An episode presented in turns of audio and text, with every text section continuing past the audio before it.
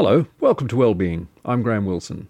The fact that we have Hepatitis Awareness Week suggests that many of us don't know much about this disease. So, to tell us what it is and how best to avoid it, we've invited onto the program the CEO of Hepatitis New South Wales, Stuart Loveday. Stuart, thanks for joining us. Good morning, thank you. Why is there a need for an organisation that looks specifically at hepatitis? Is it that big an issue?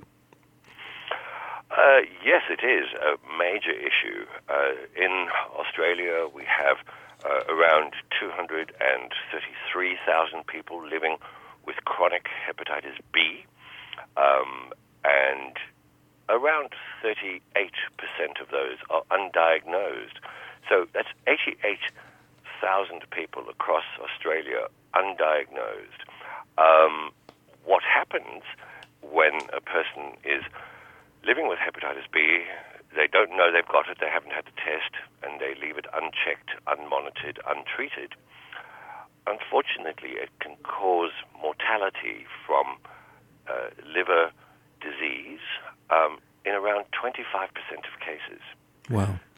So that's a very, very big number, considering that out of the 233,000 people in Australia, uh, around uh, 88,000 are undiagnosed. Quite a shocking statistic, actually, but there is a lot that's being done, particularly in our state here in New South Wales. I work for Hepatitis New South Wales, um, and uh, there's a campaign on at the moment around hepatitis B testing and also around hepatitis C, which is of a similar size. We've got about 227,000 people in Australia. It's about 80,000 in New South Wales um, who have hepatitis C the community is very different for B and for C, but also hepatitis C causes inflammation of the liver, and that's what that word hepatitis means. It means hepat is liver, and itis is inflammation of. So uh, that can go on to cause very serious liver disease if it's untreated in Hep C uh, as well. So each of those conditions or epidemics, if you like, impact on about one percent of the Australian population. You've mentioned the word hepatitis, so what we want to try and do as we speak in the next few minutes is clarify what it's all about. I'm sure a lot of people didn't realise that hepatitis means inflammation of the liver. Pure and simple, it's that, isn't it? That's exactly right. And of course, the A, B, C, D, and so on are various varieties, am I right, of liver inflammation? That's, that's correct, and those viruses are not the only things that cause inflammation of the liver. that can be caused by excessive alcohol consumption. It can be caused um, by non-alcoholic fatty liver disease. Um, and it can be caused, quite rare this one, but can be caused by chemicals in certain drugs. But the, the B and the C viruses are the ones that we focus on in our work, uh, simply because uh, that is where a lot can be easily done about it, both in terms of hepatitis B and in terms of hepatitis C. Okay, so just to be clear, you could have hepatitis that wasn't caused by a virus. In other words, uh, too much alcohol consumption is also going to cause inflammation of the liver, and that technically could be called hepatitis? Uh, exactly, yes. It's, it's, I remember the olden days, my aunt um, had cirrhosis of the liver, and that was caused by uh, excessive alcohol consumption.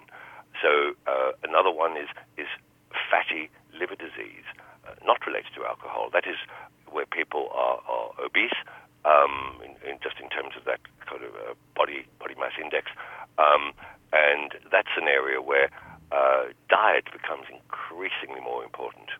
But in the case of viral hepatitis, which is where our specific work focuses, there is effective management, there's effective treatment, and in the case of hepatitis C, there's fantastic new treatments which lead to cure in a very, very high percentage of cases. Maybe we should just touch briefly, Stuart, on why the liver is so important. Why is it so important that our livers are not compromised?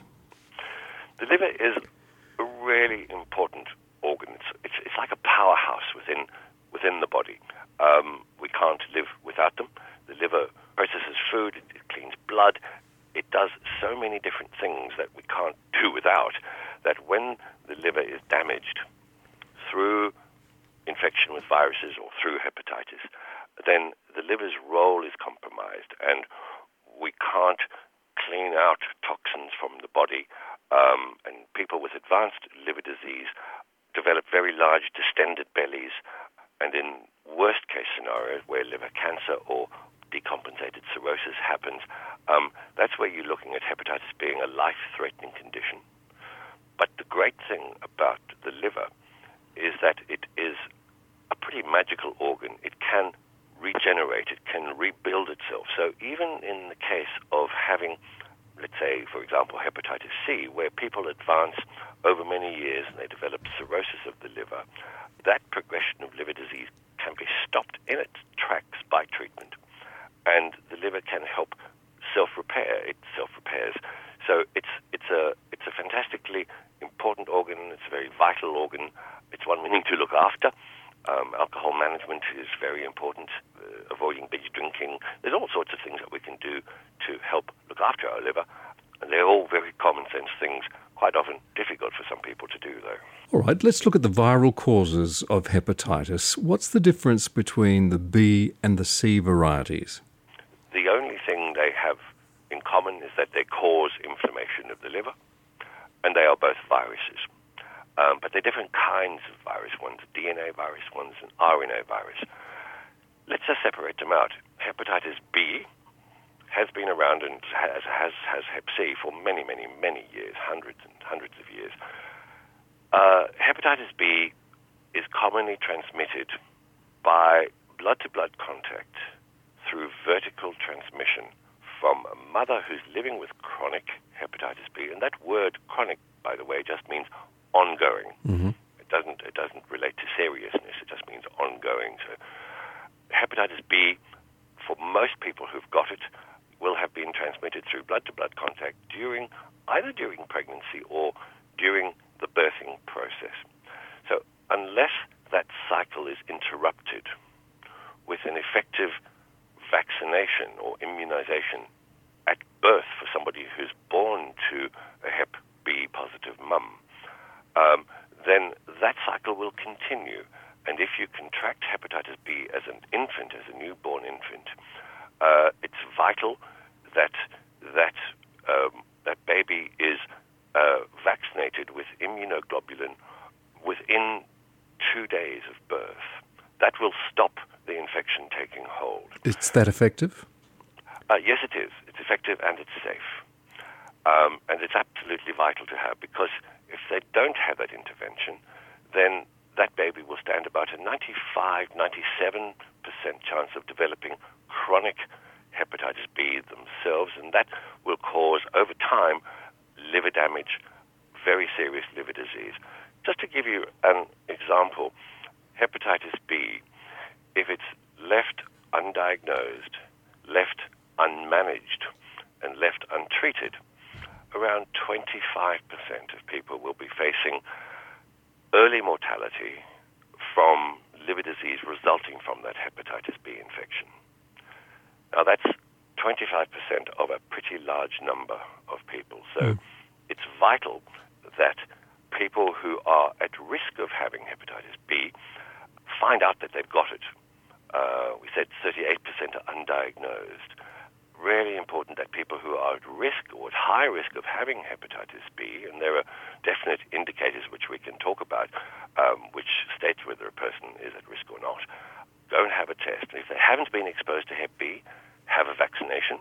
Uh, it's a series of three vaccinations over time, easy, cheap, effective, and for priority populations who are at risk of hepatitis B, it's free. It's funded by the government. And if you have Hep B, then it's really important to have your liver health monitored regularly by your doctor and to have treatment where necessary. Now, some of the differences between B and C there's a vaccine for hepatitis B, but there's no vaccine for hepatitis C. There's a treatment for hepatitis B, which stops progression of liver disease to those serious states of liver disease that I mentioned.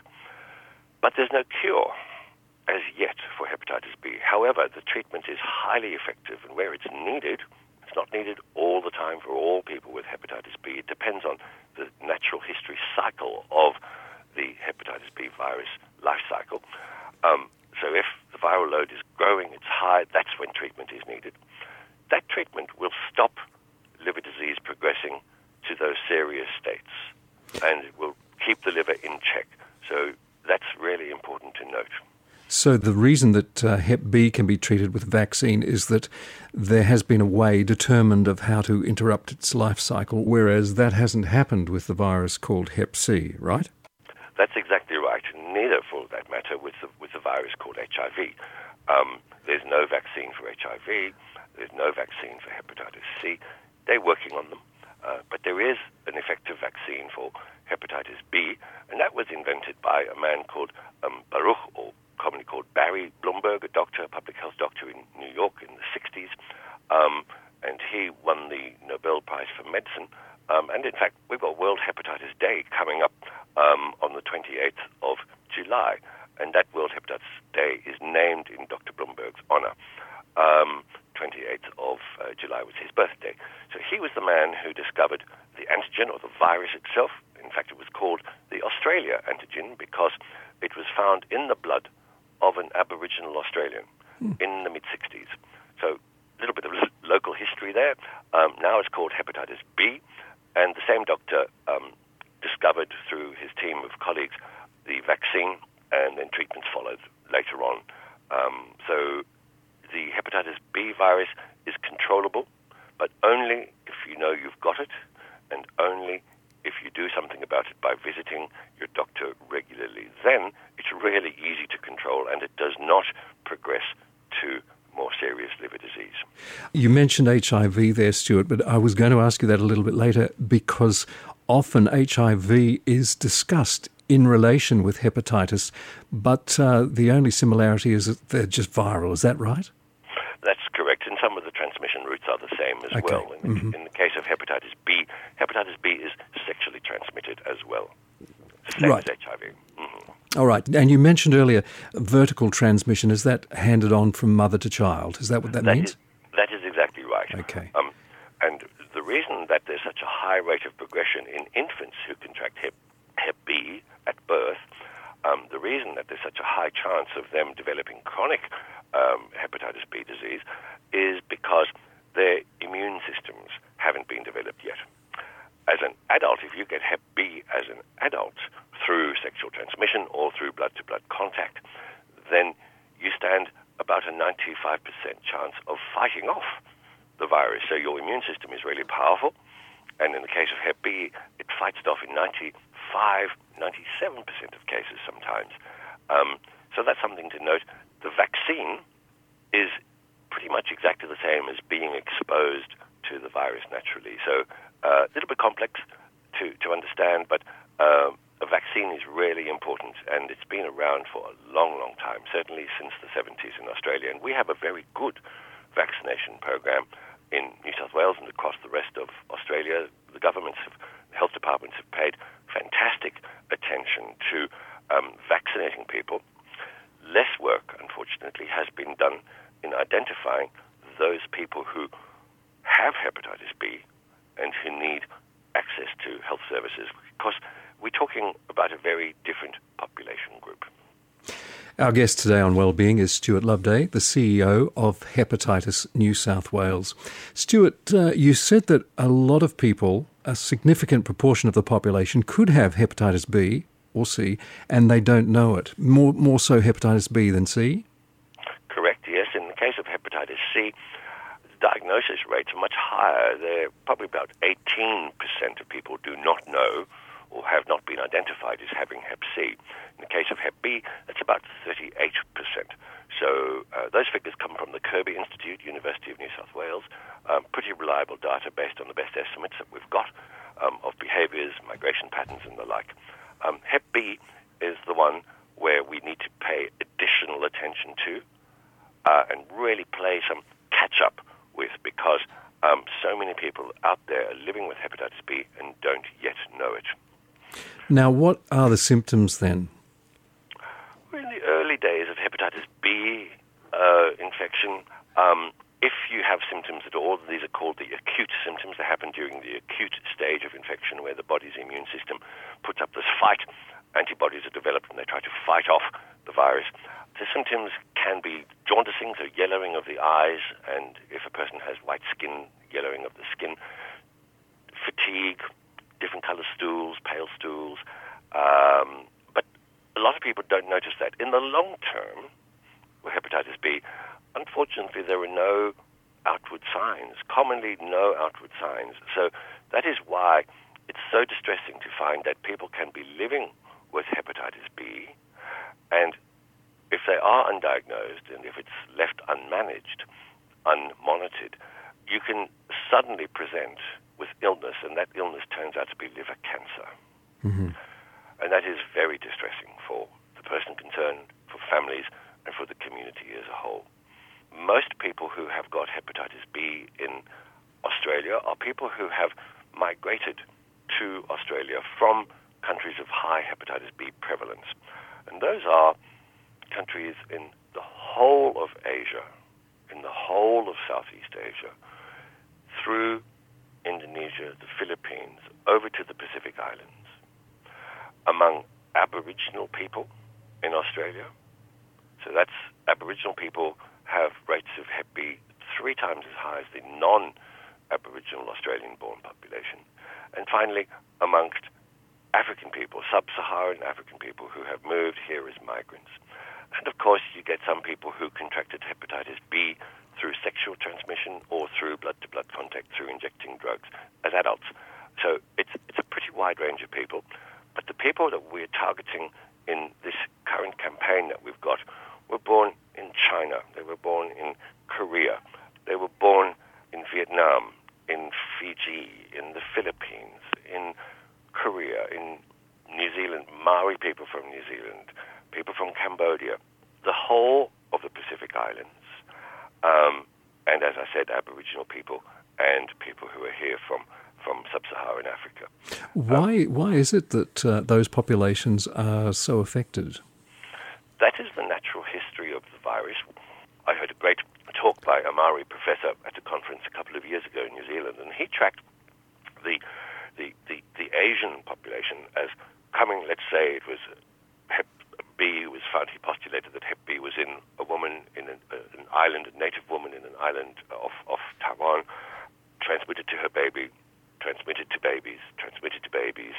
Um, so as migration happened down through China, across into um, Vietnam, Cambodia, across into Southeast Asia, over to the Pacific Islands, over to Hawaii, and then not too sure how many canoes there were, seven, I think. They went to New Zealand. Yeah. Um, he he found that there were three things in common. There was body art, scarification. There was language in some cases, and there was hepatitis B. There were people from Africa, um, so that's thought that's that where hepatitis B comes from. So migration patterns there as well. So it's in the kind of natural migration history. It's why it's more prevalent in Australian Aboriginal people. And the only time that transmission stops is if there's an effective vaccine program. Now, as I said, Australia has a brilliant vaccine program. Other countries are catching up with their own public health system. So in China, it's getting really good there now, widespread vaccination. So um, eventually, um, hepatitis B won't be a problem. But until we have reached all people living with hepatitis B, make sure that they have their liver monitored through simple blood tests with their doctor, have treatment if needed, then hepatitis B is going to remain a major, major problem in Australia and elsewhere in the world. I'm sure some people listening will think, I have no symptoms, but I could be at risk. Should I, as a matter of course, go and see my doctor and have a check anyway, or should I just go ahead and get the vaccine? Well, they won't give you the vaccine unless you've had the test. So I would say absolutely fine. If you are concerned, if you live in a family or in a household where there's people with hepatitis B, or you're from one of those countries, or you are an Aboriginal uh, or Torres Strait Islander, um, or if you're from the Pacific Islands, or if you're from Africa, then by all means go and have a test. That's what we are calling people to do. So first of all, ask, could it be me? Then go for a test and then have regular monitoring. You want to intervene and stop the virus progressing. Very, very important. Some of the symptoms you've mentioned fatigue, change of colour in stools and urine and what have you. Those are certain things that you should probably raise with your doctor in any case, wouldn't you? But in the context of hepatitis as well. You, you, you would do that, but those symptoms don't apply in all cases. So it's, don't wait until the symptoms are there. Go and have a blood test. That's mm-hmm. what we would recommend. Okay. You said there will come a time when it won't be a problem. Are you envisioning a time when it'll be eradicated completely? Well, the World Health Organization has a target of 2030 to not eradicate but eliminate. Difference in the words there um, just means certain targets are reached. I think that's quite optimistic in the case of hepatitis B, simply because of the additional work and effort that is required to identify people. No problem with the vaccine, but it's the identifying and managing people who have moved to Australia or who are born in Australia who have hepatitis B. So I think we've got quite a big challenge ahead. It's probably easier in the case of hepatitis C to eliminate that. So it might be useful to chat about hep C because it affects an entirely different population group. Um, there is no vaccine for hep C, but there is a treatment and a fantastic cure. And this is one of the exciting things that we're talking about this uh, Hepatitis Awareness Week and on World Hepatitis Day. Well, let's finish on that. What is the treatment? Right. Well, just looking at some numbers, first of all, just a bit fewer 227,000 people in Australia, so 1% of the population, much higher in prison, about 30, 32% in prison across Australia. Um, most people who got hepatitis C got it through blood to blood contact. It's a blood borne virus.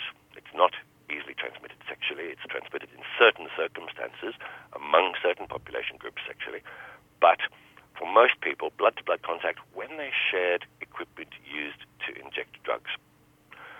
Could be in the 70s, it could be in the 60s even, it could be in the 80s, could be the 90s, could be now. Um, if you've ever injected drugs and shared equipment with anybody, not just the needles and the syringes, but any of the equipment, the spoons, the swabs, the filters, the tourniquets, the mix in the spoon that people draw up. If that's ever been shared, you stand a pretty high chance of having hepatitis C. Um, for those people, um, again, long period of time before liver disease and symptoms start to appear. And those symptoms, again, they might start when you're in your 40s, your 50s, and they tiredness and lethargy and liver pain. And people might put that just down to aging. But it's important, again, if you have any of the risk behaviors, which also include unsterile tattooing, unsterile body piercing, ever having been in prison, born in a country of high hepatitis C prevalence, and that is more from unsterile medical procedures, the lack of single use equipment. And there we're talking about countries that are economically poorer than Australia, who don't have those really efficient um, sterile use equipment um, available in all their hospitals and healthcare settings. Um, some people who had blood products received uh, from people living with haemophilia, uh, people who had blood transfusions, but most of those people have, through various look-back programs and through the health system, they've been identified. Um, treatments, they used to be interferon-based, and that was a quite an effective drug. The cure rates right towards its end were around 50 to 80 percent the side effects for most people were shocking. And that's what people avoided, and they were waiting for these new treatments to become available. They are available now. They, were, they became available on the 1st of March 2016, so they've been in place for just over a year now. And we've seen a number of people come flooding forward for treatment because these new drugs, and there's a number of them, um, are easy to take, in some cases one pill a day, of short duration, on average 12 weeks, some people shorter, some people longer. Minimal or no side effects. And this is what is so different from the old interferon based therapies, which required weekly injections. They like the new treatments and the old treatments are really, they like chalk and cheese. Um, the most stunning news about the new Hep C treatments, and they are nothing like the old interferon treatments, um, the new direct acting antiviral treatments, or DAA treatments, have a cure rate of 95% plus. And that is quite remarkable. They're fully funded by the federal government. And I take my hat off to um, the various ministers involved, Sussan Ley, um, and now Greg Hunt. Uh, we have some. Uh, we have new drugs in the pipeline very soon. We hope they will be approved, um, which will be available for all people with Hep C, whatever their genotype, whatever their stage of liver disease, whatever their history of risk behavior, whatever their current drug use situation is. Australia has, along with Japan, the best access to Hep C treatments in the world. So we are encouraging all people who might have any of those blood to blood contact risk behaviors that lead to Hep C infection to be tested. And so many people, as I said, about um, almost 80% know they have got uh, Hep C. If you know you've got Hep C, go and see your doctor because GPs can prescribe these new treatments. They are nothing short of fantastic. Very exciting um, time. Absolutely. So Cure is is with us, and we stand the potential to eliminate hepatitis C in Australia by 2030, without a doubt. Wonderful. There is a number, an info line number that people across Australia can call, and that number is 1 800 437 222. Um, so translated, that's 1 800 HEP ABC, 1 800 437 222. Give that number a call, get access to the best information from the community groups across Australia. Um, and if you have Hep C, go for treatment because there's a very high chance, 95% plus, that you will be cured within three months. Stuart, thanks for coming on the program and telling us some more about hepatitis, what it is, how to avoid it, and uh, the hope that there is that anybody suffering with it can um, be cured eventually with it, get the right treatment at least. Thank you. Stuart Loveday, the CEO of Hepatitis New South Wales, our guest on Wellbeing today. I'm Graham Wilson, and all of us at Wellbeing wish you well.